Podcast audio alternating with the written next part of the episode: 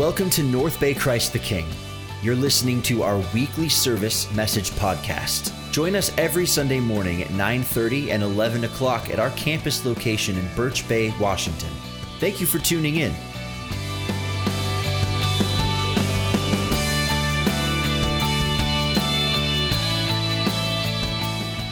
My name's Eric Young. I'm the number three pastor at North Bay Christ the King. Um, number three in your programs, number one in your heart, Mom, somewhere. Uh, hey, I just want to say welcome. If I haven't had a chance to meet you, um, I am a real pastor here, um, but I split my time between this campus and our campus in Ferndale. Specifically, I have the privilege of working uh, with uh, the next generation, meaning students and young adults and ministry interns, and I get to do um, that stuff. So that's a lot of fun. Um, but if we haven't met, I'd love to meet you. Come say hi. Um, and this morning, uh, if you have your Bibles, open up to Philippians chapter 4. Philippians chapter 4. Excuse me. I'm going to apologize now, and I'm going to um, give you a laundry list of things going on with me so that you um, don't think I'm like dying or being weird. But I, there's something weird going on with my throat, um, and I don't know what is. My voice is cutting in and out. Um, I have a headache right now that I've had all morning that's going from the middle of my brain to my temples. I don't know why. Um, on top of that, um, I have these like weird muscle spasm cramps in my sides, and my mom's thinking, drink water. And I've been drinking water all day. Um, and on top of that, I'm talking about how we actually think in our mindset, um, of which I have like clinically diagnosed ADD. So all these things are distracting me. So I'm going to do my best to not be a distraction to you. If you could just please help me and pray for me. Um, because ultimately we're going to hear uh, the truth of God's word, which doesn't return void. Um, and so that's the word that matters. Uh, my words don't. So I just want to thank you for your grace and patience. Um, but with that, I wish there was a cure all for everything that's going on inside of me. Do you ever, do you know um, anybody that just has a cure all for everything? Like, we just had Thanksgiving, so I think Thanksgiving is more so a day to honor grandmas and remember them. And like, grandmas have cure alls for everything. My mom's a grandma now. She has a cure all for everything. Like I said, it's drink water. Um, um, but it, have you seen my big fat Greek wedding? The dad, it's Windex. He sprays it on everything. Like, uh, turn to your neighbor and actually, what are some cure alls that you've seen? Like, tell them somebody around you a cure all that you've seen. if you don't have a neighbor, you could just yell it to me.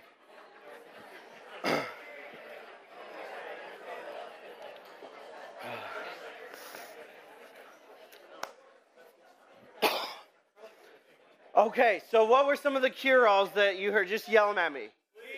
Sleep. Sleep? Oh, coconut oil. I know those people. Who else? What? Herbal teas. Herbal teas. All the herbal teas. What were some other cure alls? Or anybody like essential oils, like you're diffusing, you're like rubbing, you're sniffing. Um, I learned the hard way that it's not supposed to like get put in tea and drink, like to make it more concentrated. Um, it actually just makes your mouth burn. Um, learned that the hard way. But because I love my wife so much, I'm going to pick on her because my wife, Savannah, if you know her, she has a cure all for everything. And it's the worst possible thing in the world because I hate, I hate the smell and the taste and all things about vinegar. There's a stain, maybe the baby, I don't know, peed, pooped, puked, whatever on the carpet. Um, instead of getting the good smelling chemicals, vinegar. Okay, there's a clogged drain. Never mind the people at Drano that have made a million dollar, billion dollar company um, unclogging drains with chemicals, vinegar. Um, if she wants to like repel me and doesn't want to kiss me, like if I'm in trouble, salt and vinegar chips. She does the trick every time. Um, what else do we have? Um, oh man, our kids, they get sunburned because they have her genes more than mine. And they're little red kids walking around smelling like vinegar. I get heartburn. She wakes me up, says, Go drink the vinegar. It's like, just let me have heartburn in peace. but these remedies, like it's this cure all. And I, I'm thankful for it, but at the end of the day, like, I hate the smell of vinegar. I hate the taste of it. I hate everything about it. It's clear, and I don't like the way it looks. because it may solve the problem, but it lingers. I don't know. I feel like maybe sometimes there, there's some truth in this story that there's solutions that God has for us um, that are actually really effective. Um, however, we maybe don't like the way it smells or the way it tastes, um, and, and we get hung up focusing on something other than the solution. Because here's what I'm convinced of: like my wife's quirky cure-all, I'm convinced it only works because she believes in it so much. Um, but I want to convince myself of that because here's what happens: even when it does work, here's the state of my human condition revealed. Instead of being happy and satisfied that there was a solution to the problem, I actually ungratefully overlooked the solution because I'm too busy focusing on what I don't like about vinegar. Never mind that the kids' sunburns like don't hurt anymore because they stink. That inconveniences me. Never mind, we don't need to replace the carpet, um, and the baby can not only like get the stain removed, but now she can like drag her face around and lick it up because it's safe. Unlike the chemicals I would use. Never mind all the other solutions that this terrible thing brought.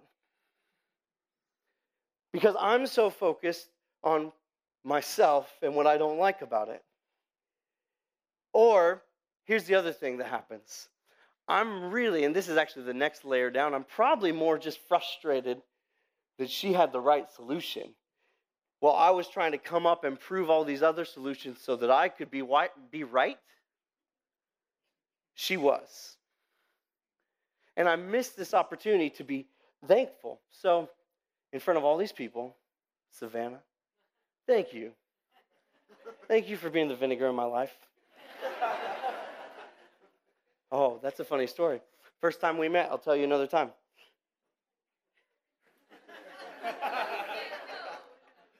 but I wonder if maybe in a world that says focus on you, some of God's solutions, um, even if they're the right ones, and maybe even we believe that they work, we don't like the way that they taste, look, smell, or feel because it takes the attention and the focus off of ourselves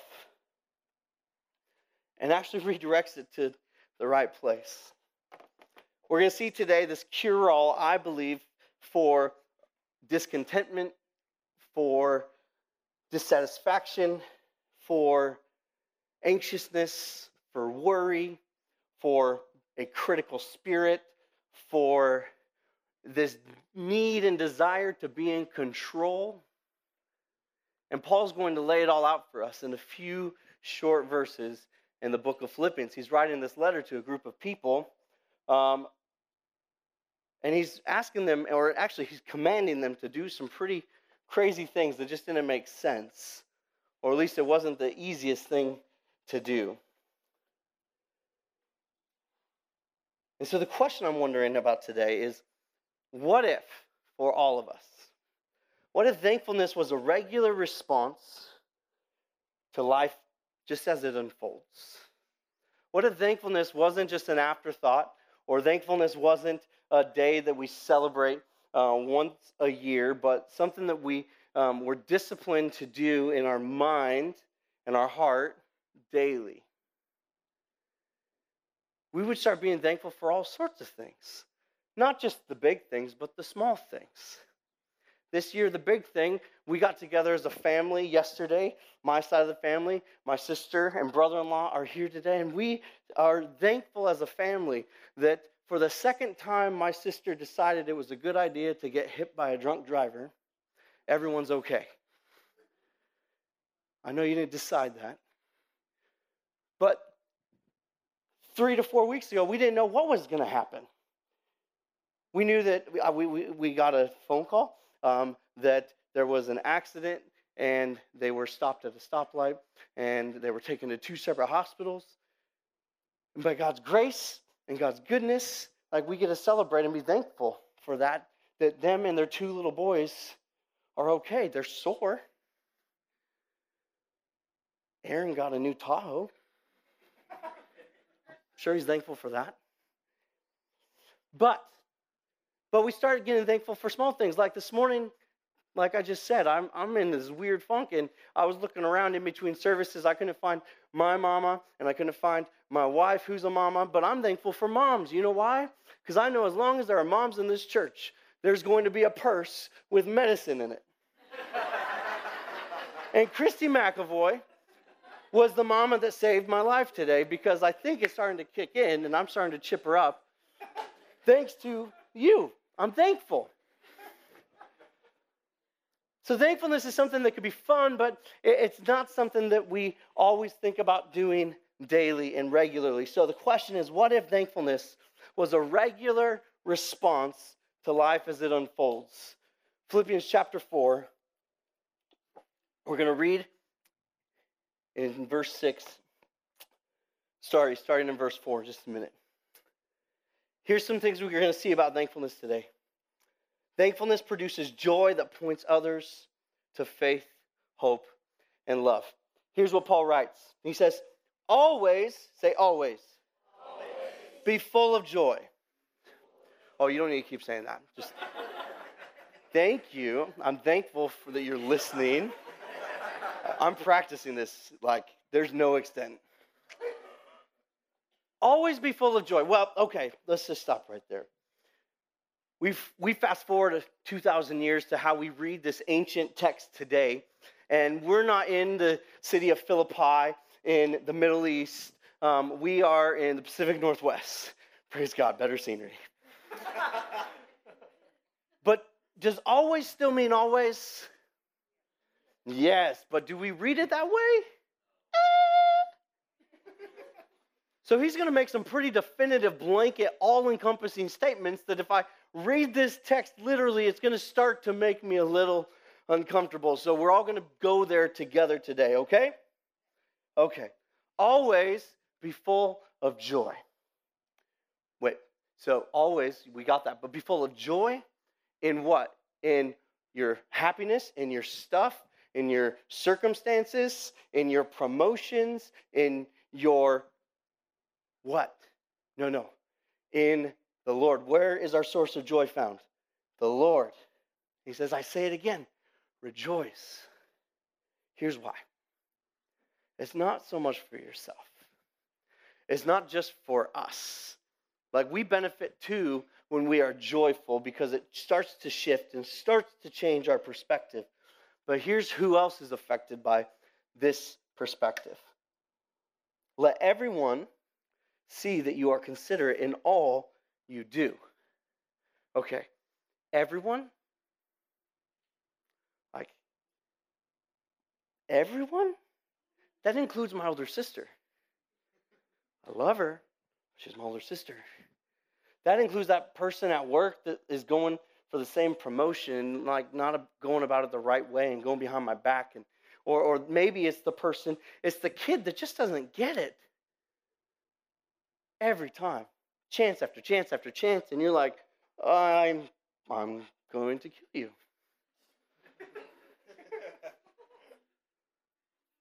or, but it's this idea of let everyone see that you are considerate. Now, that's not just being considerate to people, but that means taking consideration of.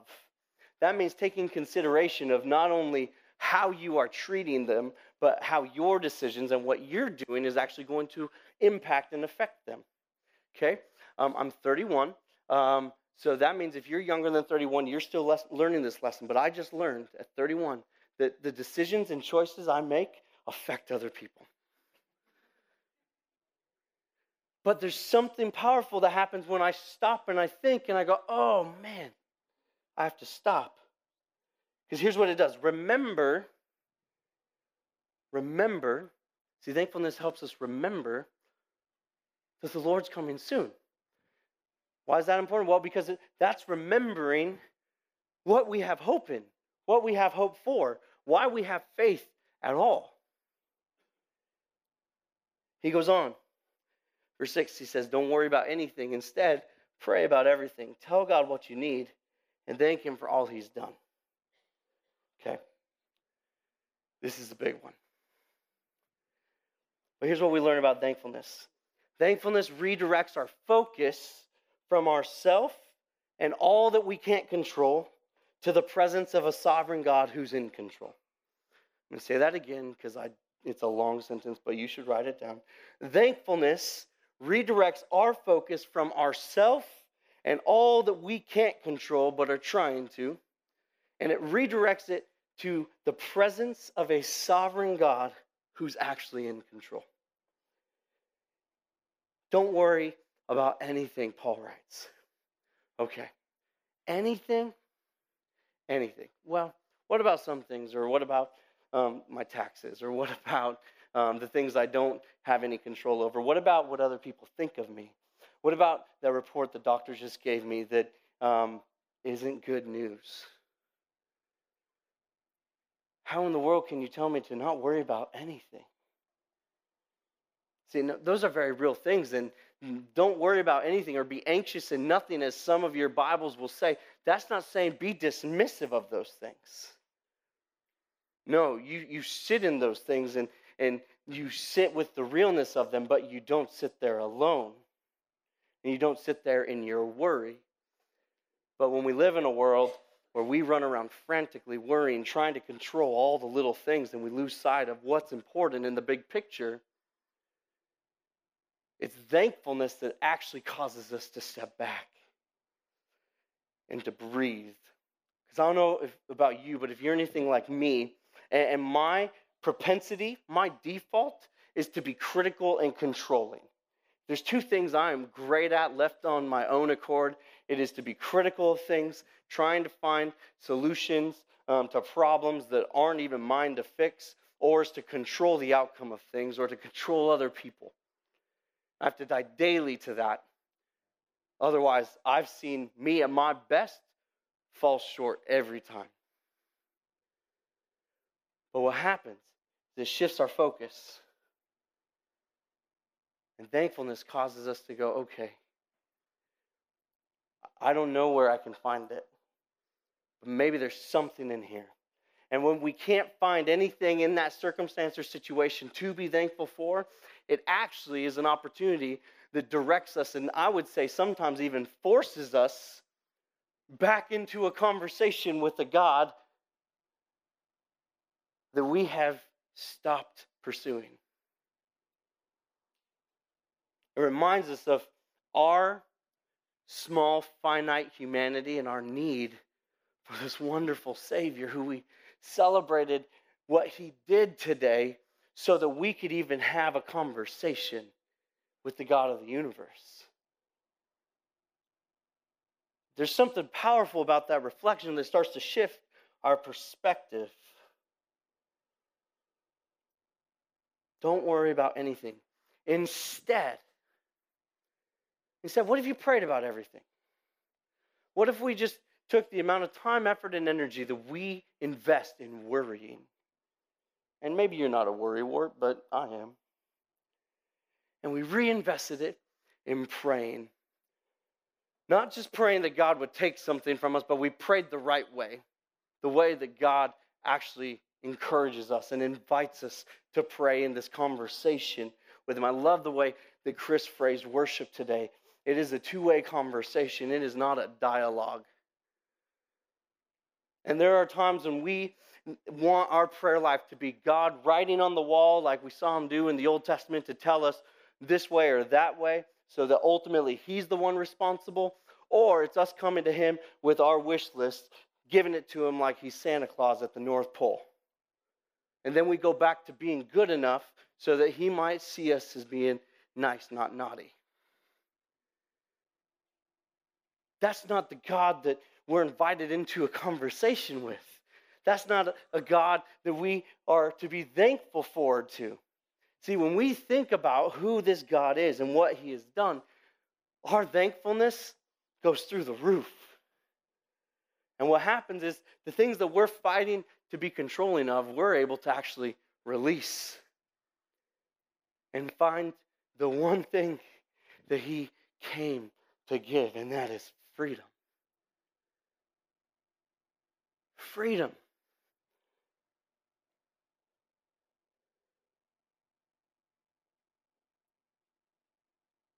See, thankfulness remembers God's presence and his peace and how it overcomes our overwhelming circumstances. Here's the third thing thankfulness does it remembers God's presence and the peace that he gives that overcomes our overwhelming circumstances. So, verse 6 said, Don't worry about anything. Instead, pray about everything. Tell God what you need and thank Him for all that He's done. Because only by thanking Him for what He's done, we can remember what He did that you couldn't do for yourself. Then it says this, verse 7 Then, that word then, highlight it, underline it in your Bible, whatever you have to do, that's an important word. Then, meaning after. After we've positioned ourselves humbly, submitted, and surrendered to the will of a sovereign God who is far more glorious and gracious than we will ever be or know. It says, then you will experience God's peace. See, that's what we go to Him most of the time looking for.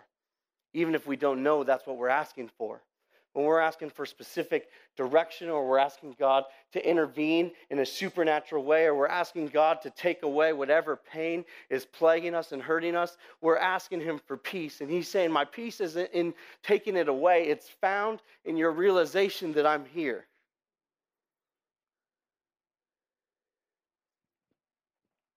Then you will experience God's peace, which exceeds anything we can understand. Meaning, logically, rationally, with the brain that God gave us to use, that we should use more intentionally and more often than we do. Then the peace that it, it, it, it surpasses all understanding, it exceeds what we can comprehend. It's the peace that people around you don't understand. It's the peace that is responsible for people actually looking to you and going, Why are you responding differently than I would or anyone else would, or that you should? Why do you, why do you have peace in that? How can you have peace in that? It's in that thankfulness that we now have been given an opportunity to point and direct people to the Prince of Peace. And his peace will guard your hearts and minds as you live in Christ.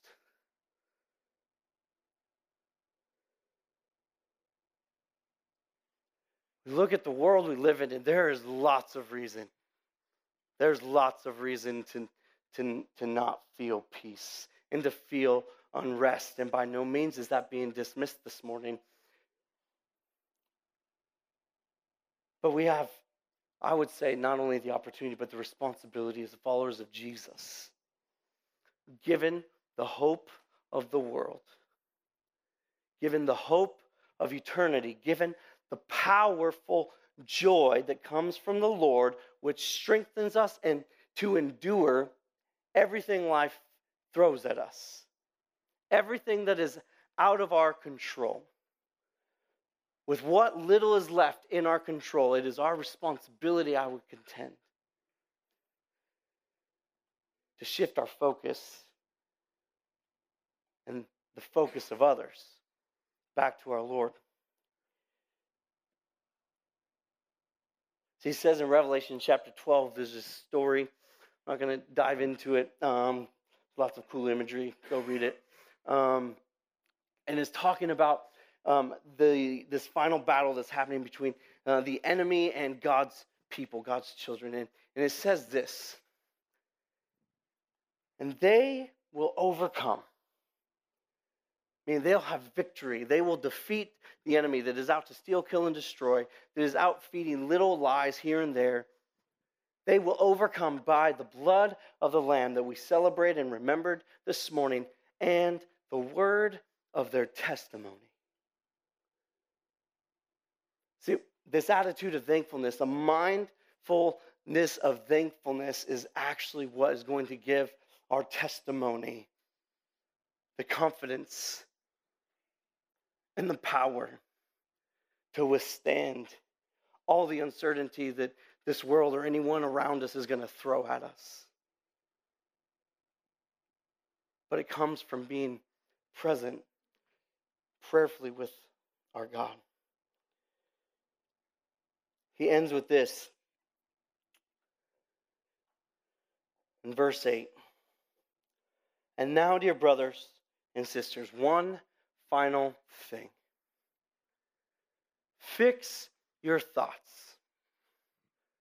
Some of your translations might say, fix your eyes or set your gaze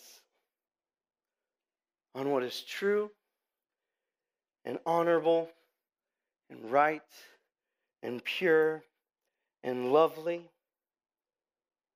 Think about the things that are excellent and worthy of praise.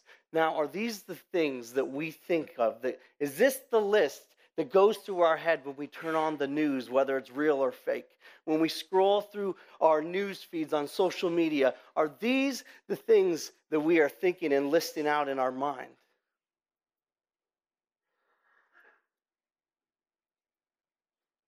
My hope is that maybe today we would take this simple truth. It is very simple, but simple doesn't mean easy.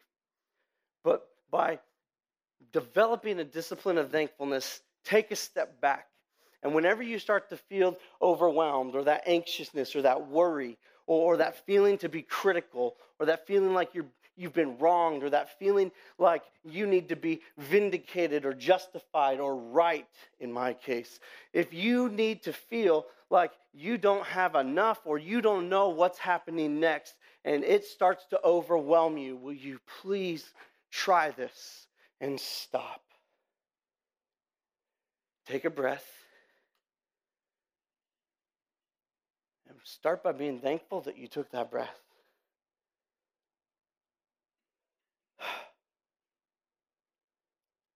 Then we can fix our thoughts on what's true.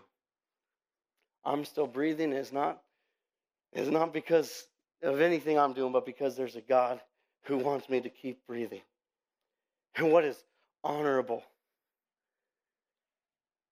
Think of all the things that you have seen God do that is honorable. The people around you that you see have honor and integrity that you aspire to reflect and emulate.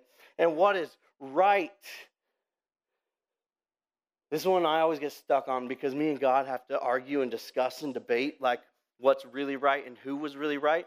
And most oftentimes, what God is teaching me is hey, the most right thing is for you to recognize and realize and go repent for how wrong you were. Am I alone in that? Has anybody else ever had that conversation with God? Thank you for two of you. I appreciate that. He continues and focus on what is pure, not what is filth, what is pure and what is lovely and admirable. Think about the things that are excellent and worthy of praise. You see what just happened here as we went down this list. If we would stop and take the one minute, or if you get swept away, maybe it's an hour and it flies by, and before you know it, you've been worshiping and talking with the Lord without even realizing it. And it leads to this place where if you were to stop and physically write out each one of those things on a list, you end up with your eyes, your focus, your perspective, your posture, everything that is going on inside of you shifts from the frantic busyness and the chaos of trying to control this and that and what they're going to think and what's going to happen tomorrow and I don't know what's if this kid's even going to turn out and we stop and by the end of this list, we've refixed our gaze. We've refocused on the one who is excellent and worthy of praise. The worship team comes forward. I want to close with this. What this just tells us and teaches us thankfulness returns our heart and our mind to our Savior and the worship we're wired for. the worship we're wired for God in His sovereignty. I'm going to give you a little bit of science to close with instead of emotion. Um, he decided to wire us, His most beloved creation, made in His image, top of the food chain. He wired us with something called the reticular activating system. Have you heard of it? Good. I'm going to sound smart. the reticular activating system is a collection of little nerves that goes at the base of your spinal cord into the cortex or something that goes into the rest of your brain. Smart.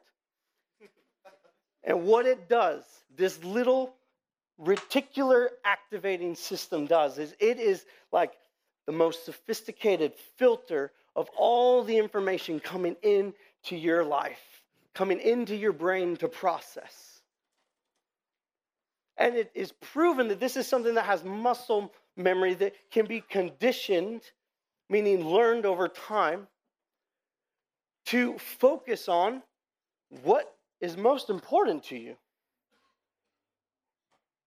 This little system, complex thing that we are wired with, will actually subconsciously process through the, the circumstances of life, the situations, the data, the people, the cues and conversations, what all the things that we take in, all the stimuli. And it will process and filter through what, what our mindset actually should be and what we're going to think on and dwell on. So, what that tells us is the God of the universe who gave each and every one of us a reticular activating system. He hardwired us with something that we could manipulate and be disciplined within the free will that He gave us. Because we're not robots. Within that free will, we can use our brains to relearn what it means to prioritize and focus on the right things by being disciplined to remember, by being disciplined in our prayer, to be being disciplined and being thankful.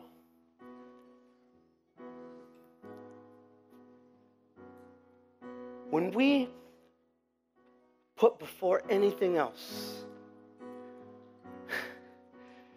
when we put before anything else the joyful reality that we can consciously choose to set aside time and spend it with the God of the universe who loves us, who likes you, who provides for us, who chose by his sovereign grace out of seven plus billion people in this world to let us live here, to exercise the liberties we have, to choose him. Wow, like that makes me so thankful. Like when I think on those things, I can't not smile. And it's a whole lot better than the uncertainty that I'm trying to figure out and control over here that I never will. It not only sounds better, but it sounds more restful. Sounds less exhausting.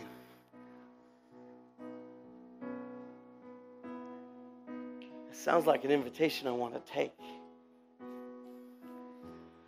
You stand as we pray today. God, thank you so much God, thank you so much that you hardwired us to be able to program our minds to be thoughtful and thankful for who you are. And as we do that, we are able to be mindful and more aware of your presence and your work around us. God, I pray that Thanksgiving becomes for this body of people, this body of believers who are following you so much more than a day a year, but a daily discipline that leads us, leads us right back to you. Oh God, thank you for how much we have to be thankful for. Thank you for your grace and forgiveness for all the times that we've taken it for granted. God, I thank you that my lack of gratitude does not keep me from knowing you does not keep me from your grace, does not keep me from your forgiveness. All I have to do is look up. God, I pray for anyone in this place that is, that is struggling right now, that is going through a hard time that, that doesn't make sense. God, and I pray that somewhere in that you would meet them and, and remind them of, of how, how we can be thankful. Even when everyone else in the world says we shouldn't be. We love you.